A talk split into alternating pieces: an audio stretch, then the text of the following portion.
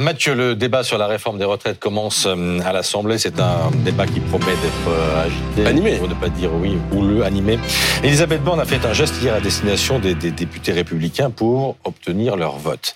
Est-ce que ça a mordu? Bah, pour l'instant, ça mord pas beaucoup. Hein. Pour la pêche, elle est plutôt plutôt maigre. Selon le compteur mis en place par le service politique de BFM TV, vous savez, ils ont décidé mmh. de recenser tous les députés qui se déclaraient d'ores et déjà favorables à la réforme. Certains de voter la réforme. Certains, voilà. Eh ben, il y a que 15 députés LR sur 61 qui envisagent de le faire, alors qu'il en faudrait au moins 40 pour que le projet passe. Et je dois vous avouer, entre nous, que les LR sont à la fois soit très gourmands, soit difficiles à suivre, soit les deux.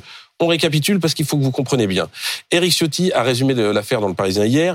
LR a obtenu des concessions de la part de la première, ministre. Hein. La réforme a été atténuée, ça ce sont les mots d'Eric Ciotti, en passant de 65 à 64 ans. Les petites retraites ont été revalorisées, mais comme cela ne suffisait pas à ramener la paix dans le groupe, Olivier Marlex, le patron des députés LR, et Eric Ciotti sont retournés à Matignon mercredi dernier, comme ils l'avaient fait au début du mois de janvier, pour plaider la cause, cette fois-ci, des carrières longues. Banco, d'une certaine manière, alors répond Elisabeth Borne hier dans le JDD, regardez, nous allons bouger en étendant ce dispositif de carrière longue à ceux qui ont commencé à travailler entre 20 et 21 ans. Ils pourront ainsi partir à 63 ans. On pourrait dire fin du feuilleton, mais non, ça s'arrête pas là. Le député LR du Lot, Aurélien Pradier, lui défend un amendement pour que tous ceux qui ont commencé à travailler ne serait-ce qu'un trimestre avant 21 ans, autrement dit même ceux qui ont fait un job d'été avant 21 mhm. ans, et Dieu sait qu'il y en a, puissent partir avant 64 ans. C'est une demande qui coûterait 10 milliards d'euros selon Elisabeth Borne, qui l'a évidemment rejetée. Alors Aurélien Pradier lui dit que ça coûterait qu'un milliard. On n'a pas encore la vérité des prix. Mais de toute façon, cette demande-là, elle est désavouée ce matin dans le Figaro par Olivier Marlex, le patron des députés Il est hors de question que quelqu'un qui aurait effectué un job d'été durant trois mois soit intégré dans ce positif, dit-il. Comment voulez-vous vous y retrouver? Mais ça veut dire qu'il n'y a pas de ligne fixe euh, sur les retraites chez bah, LR. Il n'y a pas de ligne fixe chez LR, et puis on peut se demander s'il n'y a pas de patron chez LR. Hein. On rappelle les choses aussi. Éric Ciotti, il a été élu quand? Le 11 décembre dernier mmh. à la présidence du parti. Ça fait même pas, enfin ça fait un peu plus de 50 jours.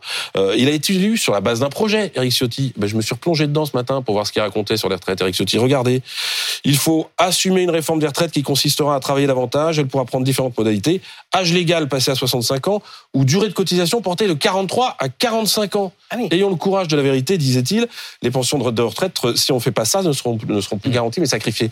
Autrement dit, c'est dire la profondeur des convictions hein, d'Éric Ciotti, ou en tout cas le niveau de cohérence chez LR, qui se targue pourtant, les Républicains, d'être un parti euh, de gouvernement. Mais comment ça va se terminer? De deux choses l'une, soit ils réussissent à retrouver une forme d'unité autour d'une ligne et derrière un homme, Eric Ciotti, mais c'est difficile parce que quand un parti est faible, eh ben c'est difficile d'asseoir une autorité forte. Chaque parlementaire se, se, se, sent plutôt libre de, de, voter comme il le souhaite. Soit c'est la ligne minoritaire qui l'emporte, celle notamment euh, portée par Aurélien Pradier, euh, Aurélien Pradier qui a mm. été battu à la présidence le 11 décembre dernier, hein, mais qui mm. pourrait l'emporter dans le groupe LR. Et alors là, c'est euh, le signe d'une grande capilotade et d'un grand bazar chez LR pour longtemps quoi qu'il arrive de toute façon, dans un cas comme dans l'autre, cette affaire va laisser des traces. Merci Mathieu.